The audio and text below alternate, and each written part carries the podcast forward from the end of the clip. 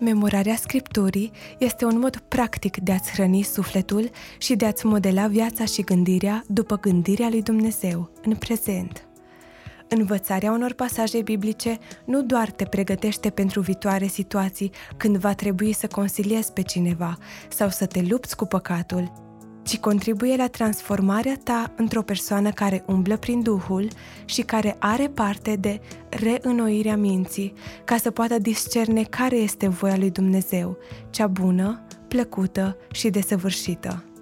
Memorarea versetelor biblice merge mână în mână cu meditația. Ambele discipline te obligă să încetinești, să îți adâncești gândurile în ceea ce încerci să reții, să descoperi înțelesul mesajului și modul în care acesta se aplică la viața ta. În Romani 11, Apostolul Pavel pune următoarea întrebare. Cine a cunoscut gândul Domnului sau cine a fost sfătuitorul lui? La care oferă două răspunsuri. Primul este implicit, și anume nimeni. Mintea lui Dumnezeu este infinit deasupra noastră. Și totuși, urmează un al doilea răspuns în 1 Corinteni 2 cu 16. Noi însă avem gândul lui Hristos. Pe măsură ce nu doar citim și studiem, dar și medităm și memorăm cele citite, dobândim tot mai mult din modul de gândire al lui Hristos și suntem transformați în asemănarea sa.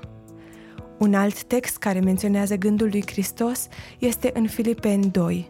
Acesta demonstrează efectele însușirii aceluiași mod de gândire. În contextul imediat, două consecințe sunt evidente: unitatea și smerenia. Dacă ai același gând care era și în Hristos, vei deveni un catalist al schimbării comunității într-una care rămâne tare, într-un singur duh, luptând într-un singur suflet pentru credința Evangheliei și care are aceeași dragoste, fiind unită în suflet și având un singur gând.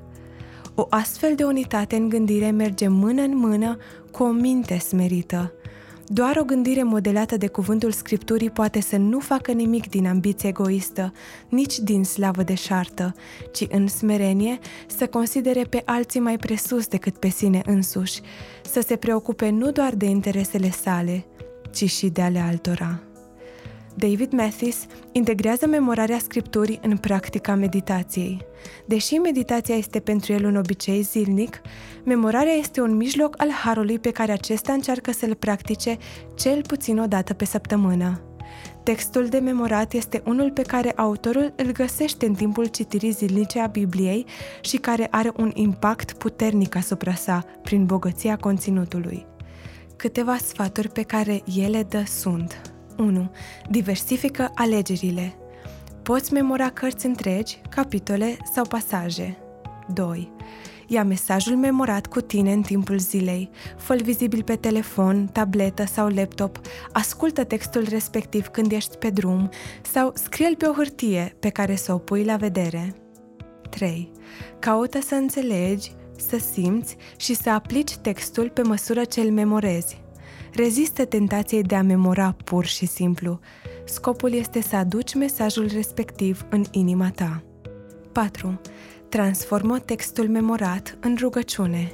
Fie că e privată, fie în părtășie cu alți frați, rugăciunea e o oportunitate excelentă să exersezi nu doar memoria, ci să trimiți din inima ta spre Dumnezeu mesajul cu semnificația pe care acesta o are pentru tine. 5 memorează în lumina Evangheliei. Conducătorii religioși iudei puteau reproduce pe de rost Vechiul Testament, însă mințile lor erau împietrite. Doar în Hristos vălul împietririi este dat la o parte. Fie că memorăm pasaje din Vechiul sau din Noul Testament, nevoia noastră este să ne întoarcem mereu și mereu la Hristos.